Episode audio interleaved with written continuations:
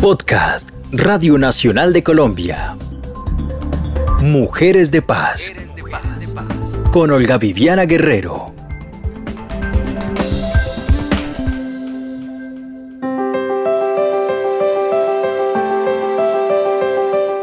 Con el deseo de los buenos tiempos y la buena salud, les doy la bienvenida a Mujeres de Paz.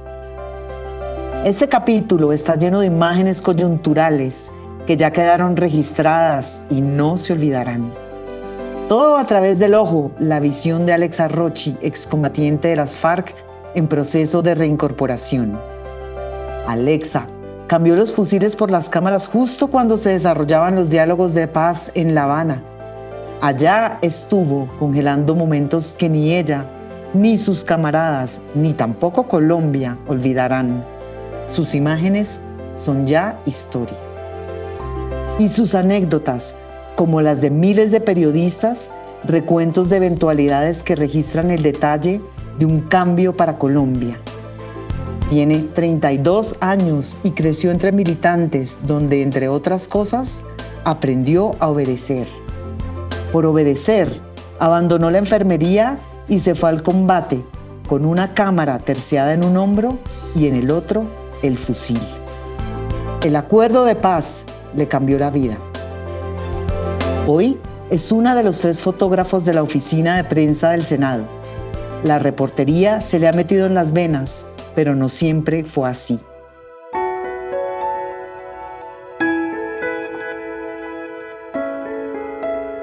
Alexa, ¿a usted cómo la convencieron de cambiar el fusil por la cámara de fotografía? Bueno, pues realmente la misma situación del país, de que estábamos en la guerra en diferentes bandos, por decirlo de alguna manera, eh, la misma gente pobre de siempre, porque pues quienes están en el ejército, pues es gente como tú, como yo, que tiene que rebuscarse el pan para comer, y a diferencia de nosotros, pues que nos fuimos impulsados por situaciones más que económicas, fueron políticas, sociales y las condiciones que nos ha impuesto o que nos impuso pues la, la misma desigualdad social por la que vive nuestro país. Entonces fue como saber de que la guerra no es tan chévere y bueno, se vivió en carne propia, entonces era también como justo y necesario. Alguna vez el mismo Mono hoy lo decía, eh, le hemos dicho a los militares cuando se estaba dando todo esto del encuentro exploratorio, paremos y hablemos porque no podemos seguir condenando a Colombia a otros 50 años de sangre, ¿no? Y bueno, fue en pro también de eso, en, que era necesario parar, hablar, dialogar, ponerle fin como a esa parte del conflicto del cual yo estaba haciendo parte, que fueron las FARC, y bueno, decir, hago entrega a mi fusil y bueno, ¿qué toca hacer? Y vamos a trabajar por la paz. Y que indudablemente hoy en día eh, pues suena muchísimo mejor eh, las ráfagas de mi cámara que el tableteo del fusil que cargaba cuando era guerrillera.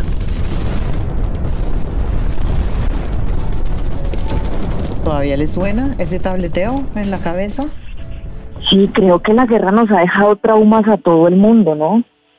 Si, hay gente que, que tiene traumas mediáticos y eso que solamente vio la guerra por por televisión, entonces imagínate eh, una que estuvo en el conflicto, sí, siempre hay cosas que quedan ahí como embolatadas, que estamos en, eh, trabajando con gente profesional para ir pasando como la página y ir dejando como ciertos, pues como ciertas secuelas que deja esta guerra tan complicada. Pero usted empezó a disparar esa cámara antes de que se acabara la guerra. Descríbanos esas imágenes. Realmente, a un breve plumazo, yo nunca pensé en ser fotógrafa. Yo fui a dar como a este mundo y a este holgorio de la fotografía por accidente. Yo era enfermera, yo era enfermera de una, de una compañía, una columna eh, de combate. Y bueno, yo estuve todo el tiempo y la que después fue la jefe eh, de, nosotros, eh, ella sí tenía experiencia como reportera de guerra y fue quien comenzó a enseñarme como en medio de la maraña, mire, esto es un medio plano, hacerme mamarrachos eh, en un cuaderno, esto es un primer plano, esto es un plano americano. Y bueno, pero pues seguí siendo enfermera y ya después, pasado el tiempo y haber sobrevivido como a, intensos operativos que hubo en el marco de, la instalación de la mesa de La Habana, precisamente, eh, me, me delegan para ir a un curso eh, de propaganda, ella y mi amiga Rocío, por la que hoy en día llevo el nombre de Alexa Rochi, pues me delegan la, dirección de ese frente para ir a, un curso de propaganda y bueno, ahí comienzo como todo este golgorio, pero pues nada, era como tener el fusil a la espalda y la cámara en la mano y pues si había ataque enemigo, pues correr la cámara como para un para el otro lado del hombro y accionar el fusil, ¿no? Porque pues estábamos en una guerra. ¿Y qué tal fue ese viaje a La Habana? Descríbanos las imágenes de La Habana. En tema del proceso de paz, había escepticismo, ¿no? O sea, como escepticismo no había malicia indígena. Pues porque ya venía las FARC de, unos procesos históricos que habían fallado todos. El último, eh, hasta ese momento había sido el, la mesa de diálogos en, el Caguán con Andrés Pastrana. Entonces, como que sí, hagámosle, pero pues como que no vamos a llegar a nada, ¿sí? Entonces, y así estuve todo el tiempo cuando se pierde el plebiscito, que me imagino que lo recuerdan muchas personas. Me llevan a hacer el registro audiovisual porque en ese momento pues había como cierta seguridad por parte del gobierno, me imagino, de que iba a ganar el sí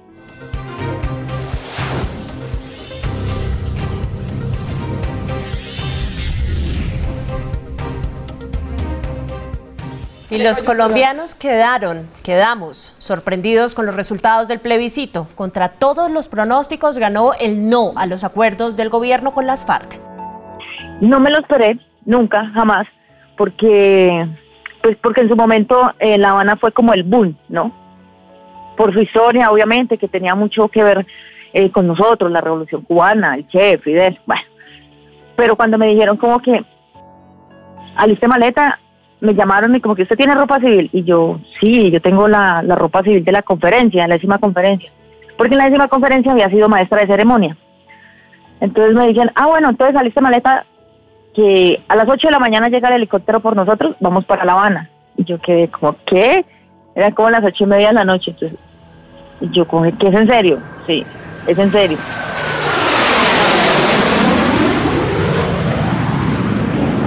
Quiere conocer a Martilla Fidel, si quiere conocer los caminos del Che, si quiere tomar ron pero sin Coca-Cola, pues yo no pensé como que, ay, qué nota, qué bacano, sino el susto, pues porque mi vida había montado en un helicóptero y menos en un avión.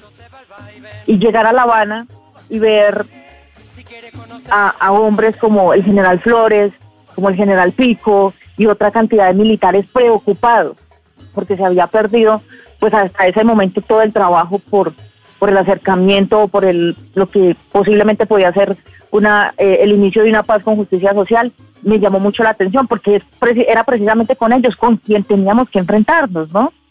Algunos diseñando eh, los golpes hacia nosotros desde los batallones, pero también otros militares que, con los que pude intercambiar palabras y que conocieron y anduvieron el territorio y que le subimos y bueno, y, pusimos muertos de, ambas partes, pues en ese marco de, ese conflicto y verlos preocupados a ellos, unos militares, porque la paz eh, en principio se había perdido, porque ha perdido la paz, era la frase. Es la vida sin causa y sin bandera, sin desafío a los imperios opresores. ¿Qué tal? Desde la mayor de las Antillas les damos la bienvenida a Nueva Colombia Noticias informando para la paz. Estos son nuestros titulares. A estas alturas, Alexa ya estaba vinculada con Nueva Colombia Noticias, NC Noticias, un noticiero creado por el grupo guerrillero para informar sobre los acontecimientos en Cuba. Era producido, presentado y editado por combatientes en un garaje en La Habana. Así se fue formando como fotógrafa. ¿Qué fotos tomó allá? Claro, pues realmente lo que se hizo es que como fueron, pues imagínate la atención, si hubo conmoción aquí en Colombia, cuando se conocieron los resultados, imagínate a puertas cerradas, cómo fue la conmoción seguramente en presidencia en ese momento con Juan Manuel Santos y cómo estaba pues esa conmoción en, en La Habana, que era como el centro de todo. Pues eran reuniones, reuniones de reuniones y más reuniones eh, reitero, de, de, las, de la comisión técnica, que, está, que era la comisión de los militares, eh, tanto de FARC como de, de- del gobierno, pero también los países garantes, entonces era como que, bueno, arreglamos o qué hacemos. Las delegaciones del Gobierno Nacional y de las FARC-EP informamos a la opinión pública que hemos llegado con éxito al acuerdo para el cese al fuego y de hostilidades bilateral y definitivo. Hombre maestro. Mil gracias por todo.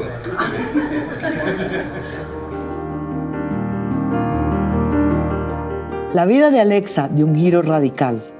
Tiene el proceso registrado en imágenes que comienzan con el estallido de un disparo en plena selva, donde aprendió a tomar fotos de manera empírica. Le siguen los rostros de los negociadores en La Habana, las marchas feministas en Bogotá y los retratos de los congresistas de la Comisión Primera del Senado, la que más le gusta porque es donde se discute la política pura y dura del país. Vive con dos perros y tres gatos y va al centro de Bogotá a trabajar todas las mañanas. Ya se adaptó a la vida urbana en la ciudad más hostil de toda Colombia.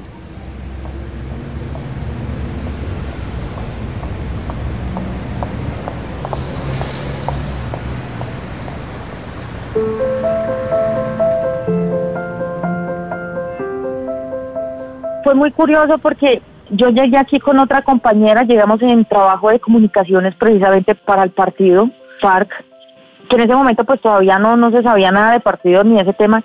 Y entonces cuando me dicen, ¿cómo fue tu proceso de reincorporación? Y yo digo, yo digo la reincorporación, yo de proceso no tuve nada porque yo salí de un campamento derechito para Bogotá y no conocía Bogotá, además. Entonces imagínate, o sea, nosotras bien, como bien campesinos, bien todo, y llegar aquí a Bogotá fue muy difícil. A mí me costó bastante, a mí me costó como un año adaptarme a Bogotá, pues porque Bogotá es una ciudad compleja, incluso para los propios, ahorita imagínate para uno que, que nunca había estado aquí, pero entonces ya fuimos como cogiéndole, como se dice tradicionalmente, la comba al palo, y bueno, ya hoy en día queremos, quiero mucho a Bogotá, Bogotá me ha dado la oportunidad de, pues de abrir puertas, de, de- de ir pasando esa página de, de mi vida en la cual estuve hasta el 2017, la mitad de mi existencia en las FARC, de construir la familia que tengo hoy en día, la familia que me dio el destino y que amo profundamente, eh, eh, de conocer mi pareja, de hacer, entonces creo que, que, todo ese tipo de cosas lo hacen a uno querer la ciudad y como que ese tipo de cosas hacen que, pues que la vida sea como menos traumática. Sea, es, mi, es la condición particular que tengo. ¿Esa familia se la trajo de la guerra o esa familia las, la armó después de desmovilizarse? Una partecita, muy chiquita, pues porque en las FARC en su momento fuimos una familia muy grande. Pero pues ya con eso del proceso cada quien cogió por su lado y bueno, ya cada quien tiene sus proyectos individuales.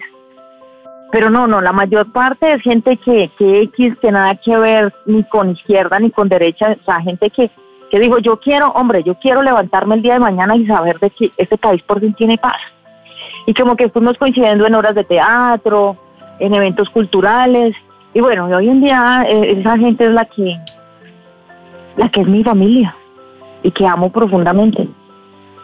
Bueno, ¿cómo terminó militando en las filas de las FARC? Esa historia, ¿cómo es, Alexa? Es una historia bastante loca, diría yo, y es que, pues dentro de ese imaginario que tiene uno cuando es niño o niña, qué quiere ser cuando sea grande, ¿no? En su vida profesional. Pues fíjate que nosotros vivíamos al pie de, de la de, de la jefatura de policía de Tuluá, yo soy tulueña, de Valle Caucana. Yo quería ser policía. ¿Por qué carajos? Ni idea. Ni idea. Y bueno, eh, se vino todo este tema de la oleada paramilitar en los 98, 99. Obviamente yo estaba muy niña y los paramilitares se llevaron un tío, lo desaparecieron. Y bueno, comenzó como esa vaina de persecución hacia la familia y nos tocó irnos dejando pues lo poco que teníamos y como familia nos tocó salir con lo que nos cupo en una tola, en una tula, en una estopa, talego. y pues se trataba de, de- preservar la vida y, mi familia cogía hacia, hacia el Caquetá. Llegamos a San Vicente del Caguán en el 99 cuando eh, pues estaba como el país convulsionado por el tema de la silla vacía de, de Manuel Marulanda a Andrés Pastrana San Vicente. Entonces, eso, luego nos quedamos a vivir allí, la guerrilla nos dio como empezar de nuevo, nos dio una casa, nos dio algo para poner un local y bueno, y comenzar otra vez a, vivir. Y pasó el tiempo y bueno, realmente para nadie era un secreto que las FARC eran la autoridad y pues se admiraba como esa forma, la comunidad admiraba bastante ese tema de cómo trataban a la comunidad y, y, y el progreso que tenían pues eh, las regiones donde las FARC estaban instauradas como autoridad, ¿no? Entonces como comenzar a repensar, bueno, si estos manes son los malos, ¿por qué la gente se alegra cuando llegan a los caseríos? Ni siquiera decían, llegaban los, llegaron los guerrilleros, no, llegaron los muchachos y uno se asomaba a- a mirar y efectivamente pues eran un poco de muchachas y muchachos uniformados y con fusiles, eran guerrilleros. Y termino en la guerrilla explícitamente, ya, o sea, no impulsada por ningún tema eh, político ni nada, no, sino porque tuve problemas en mi casa muy serios de, acoso sexual, intento de abuso sexual y, eso y bueno, pues en ese momento pues era la, la opción o la única alternativa menos, como menos pailas, diría, diría uno hoy en día, que había y me fui a la guerrilla y allí estuve 11 años.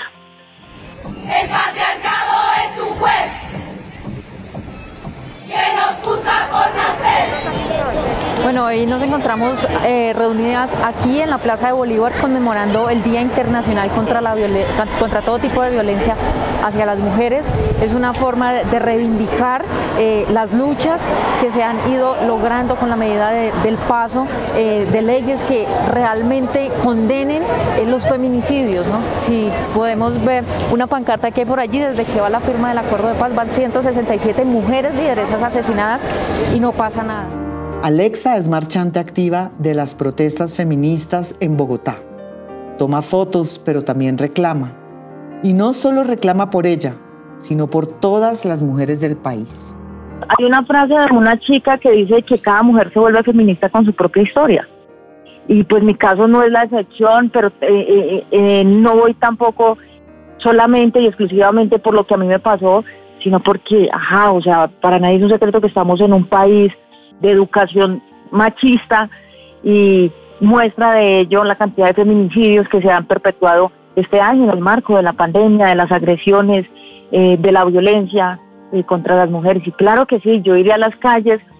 Yo no digo, bueno, yo soy del feminismo insurgente o, o es que yo soy feminista radical o soy feminista liberal porque yo de las corrientes, pues no, no, no, no, no sé mucho realmente. Estoy aprendiendo a formarme como, como feminista, pero donde hayan mujeres y que estén, de- estén dando la pelea, estén dando el debate por los derechos que nos corresponden, ahí estaré con mi cámara haciendo fotografía. Y la culpa no era mía, ni dónde estaba, ni cómo vestía. Y la culpa no era mía, ni dónde estaba, ni cómo vestía. ¿Cuáles son las mejores imágenes que tiene de esas marchas? No, hay muchas, hay muchas. Realmente, pues eh, es, eh, es una contra, no es una contradicción. Yo hice entrega de, de- de mi fusil, pero pues yo siempre he dicho que yo sigo siendo una rebelde con causa, ¿no?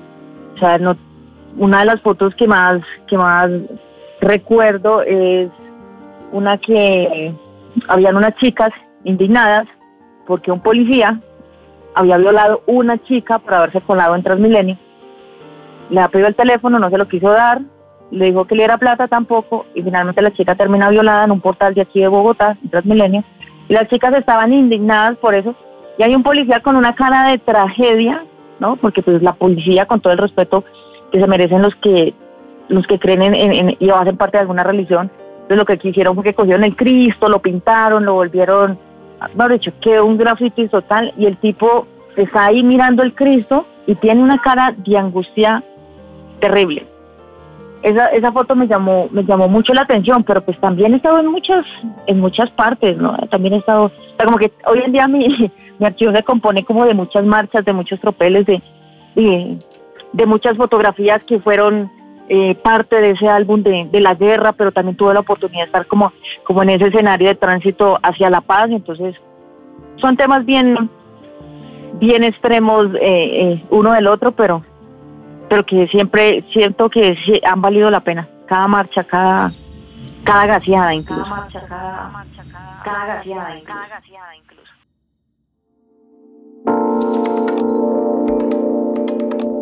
Pues entonces me toca preguntarle qué es lo emocionante de las fotos en el Congreso.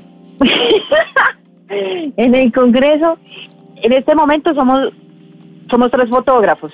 Mi compañero Leo, Henry y yo. Soy la única mujer. Ellos llevan obviamente muchos años ahí. Y no sé, es que siempre ya uno ese tema político por dentro. O sea, yo creo que más que la realidad hay temas políticos que uno dice, pues madre, hay que ponerle cuidado a eso.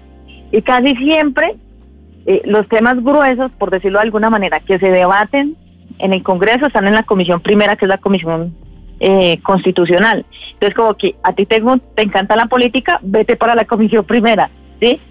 Pero más que hacer las fotografías es eh, el escuchar y ver cómo, cómo manejan y cómo también hay debates para, para bien o para mal. Creo que eso es lo que, pero quiero decir que, que, que uy, que boom, que, que, no, no, no, no, no, porque pues finalmente todo resulta siendo monótono, ¿no? Son los congresistas que eligen en un periodo y son los mismos que se visten totalmente diferente todo el tiempo. Ya, creo que la historia más relevante es haber coincidido con, con, con, la coronel, la coronel que, que, que el año pasado era la jefe de seguridad del Congreso y, y fue un chasco muy, muy particular, pero una historia muy chévere con la coronel Janet. ¿Qué pasó con ella? Pues fíjate que yo entré al Congreso y mm, mi jefe, la jefe que había en ese momento, había algo que no cuadraba en mi hoja de vida, ¿no? O sea, yo tenía tantos años de experiencia, yo en ese momento, ayer exactamente, terminé eh, quinto semestre de artes visuales. Entonces, como que, venga, tú tienes tanta experiencia, pero tú no has terminado la carrera. Claro, yo tengo 30 años, el promedio de los, de los muchachos y muchachas van terminando la universidad a los 25, 26, ¿no? Cuando tienen el privilegio de estudiar. Entonces me tocó decirle como que no, mira jefe, lo que pasa es eso, eso, eso, y decirle como yo soy excombatiente, ta, ta, ta. Entonces había que hacer una formación. Dentro del Congreso funciona un periódico que se llama Somos Senado, para solamente funcionarios públicos. Y había que hacer una foto, unas fotos, unos retratos a esta coronel y a una formación de policías. Entonces me llama mi jefe, me dice Alexa, ven, te quiero decir algo. Y yo, jefe, Oriente, ¿qué pasó? Te tengo una misión. Y mi jefe se reía, o sea, como con ese grado de, de, maldad. Y yo, claro, jefe, ¿qué toca hacer? Dijo, entonces, tú vas y te le presentas a la coronel. Y yo, ¿cómo así? Dijo, sí, va y le hacen los retratos a la coronel y después va con la coronel o quien, con quien ella delegue para unas fotos a una formación de policías, o sea, una formación militar. yo me quedé poniendo el cuidado, yo salté la risa y me rascaba la cabeza y yo le dije, ¿en serio? Dijo, sí, tú sabes de eso, entonces ve. Entonces, había ido con otra chica, eh, hay gente que se intimida frente a las cámaras, eso es normal. Y pues la coronel no era la, la excepción. Entonces la compañera con la que yo iba le decía, no, es que estás muy rígida, estás muy seria, estás... Es como, ya se habían hecho varias fotografías, la coronel estaba así como un tanto ya agotada. Entonces le dije yo a mi compañera, oye, tú no puedes pedirle una cara sexy y un parado sexy a una militar. Entonces la coronel llega y me estira la mano, me dice, metas esos cinco aquí, por fin, alguien me entiende. A su puesto, madre. Atención, Estamos ahí en la formación, ahí en el, en el, en el, monumento del Núñez, del Núñez, ahí por detrás del Congreso y estaba la formación de policías. Habían como unos 50 policías, entre hombres y mujeres. Yo tiraba la foto y entonces, claro, era una formación y solamente se miraban los de atrás, los de adelante, la primera formación. Y, yo le decía al capitán, mira, la foto. Entonces, sí, está chévere, pero a mí como fotógrafa no me gustaba. Sí. Entonces, yo dije, bueno, ¿yo cómo hago para no embarrarla? Entonces, no, capitán, espera un momentico.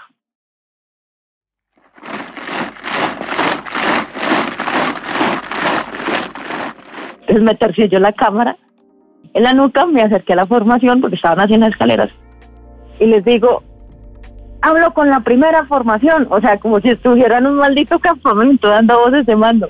Hablo con la primera formación. tomen distancia, intervalo, cubrir. y todos, claro, y el policía, y el capitán, evidentemente me volteó a mirar. Que, qué carajos, ¿no?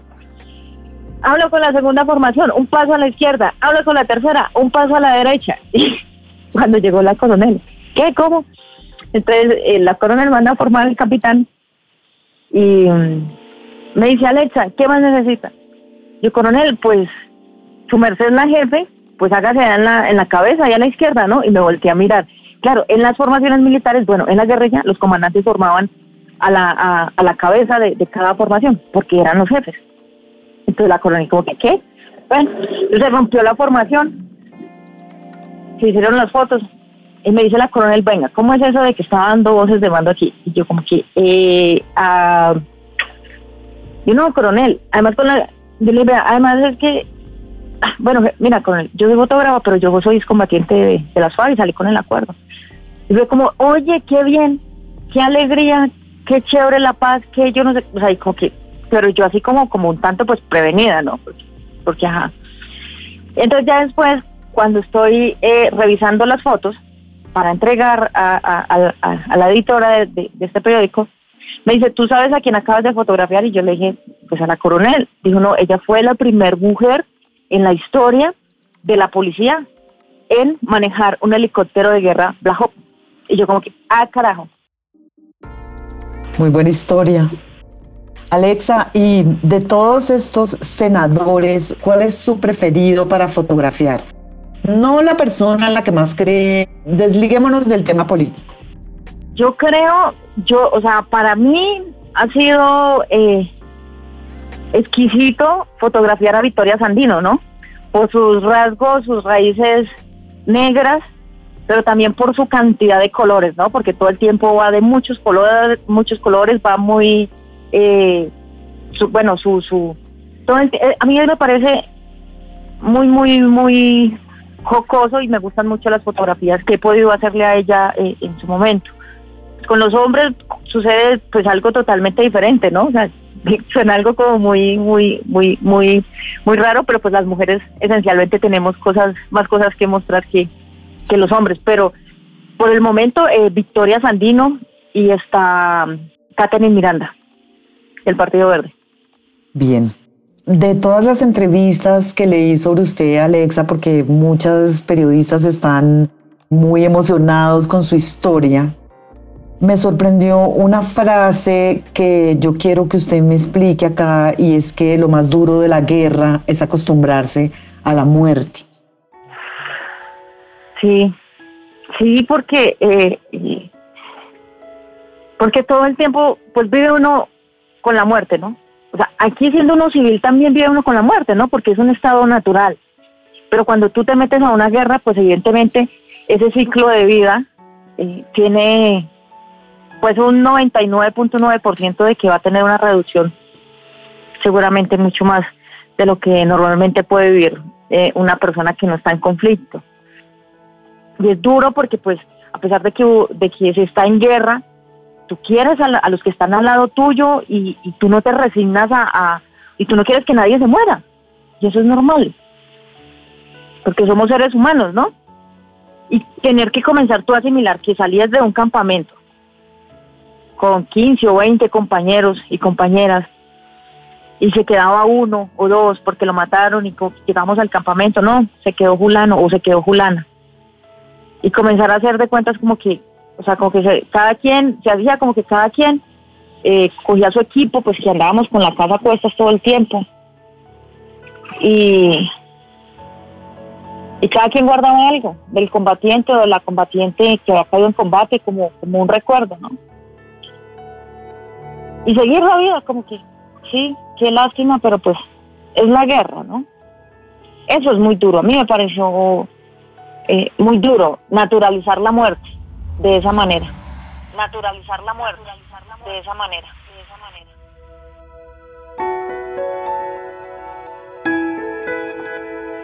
¿Usted se arrepiente de algo de lo que ha hecho en su vida? No, de nada, de nada. De hecho, que día hablaba con una amiga y yo le decía, si el mundo de, eh, eh, eh, se devolviera y se devolviera el tiempo, yo volvería a ser guerrillera. Indudablemente, pese a, a, a todo lo que se vive. No, no pienso en volver al monte, no.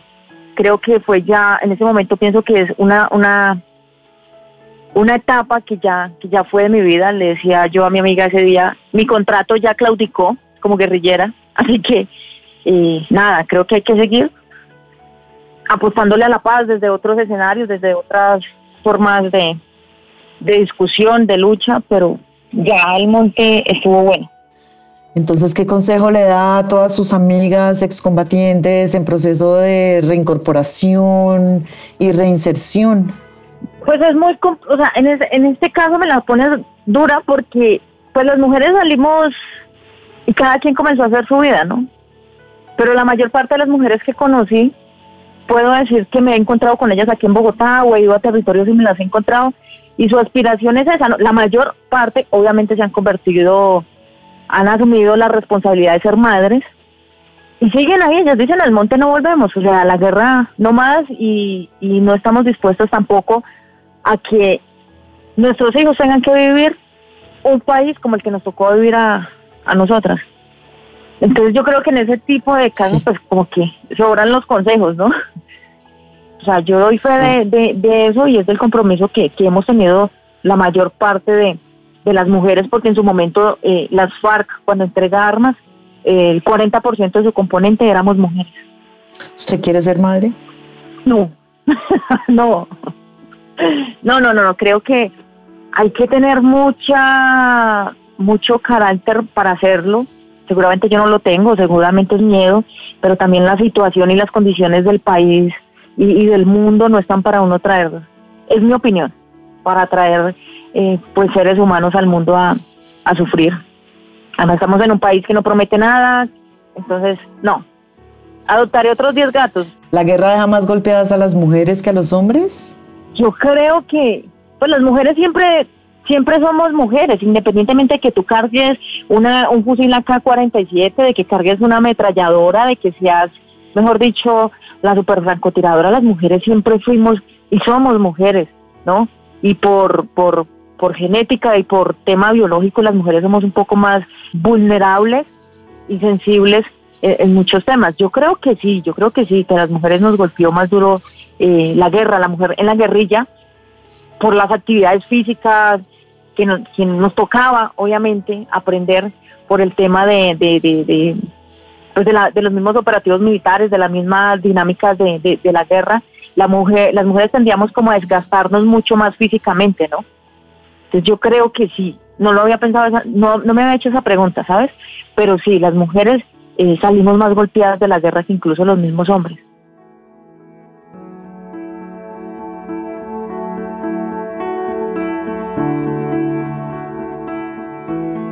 Alexa seguirá andando la ciudad con su cámara y registrará los momentos claves de la política profunda en el Congreso. Está terminando sus estudios de artes visuales en la UNAD que paga con el producto de su trabajo. A ella le agradecemos desde Mujeres de Paz por su testimonio y por su disposición y el valor que ha tenido para contarlo. También doy gracias una vez más al equipo que hace posible esta serie de podcasts, Paola Aguirre, John Rodríguez, Santiago Lozano y Dayana Campos.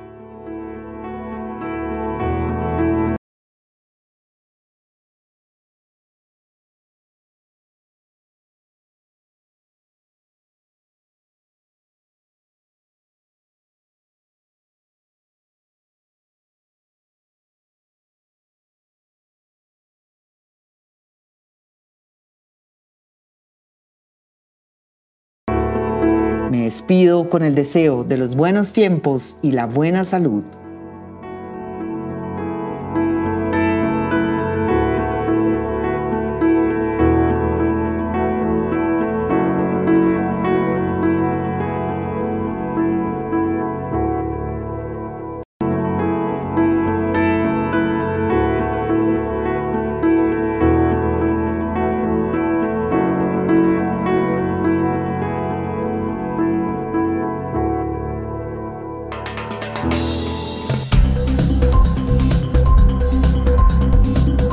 Este fue un podcast de Radio Nacional de Colombia.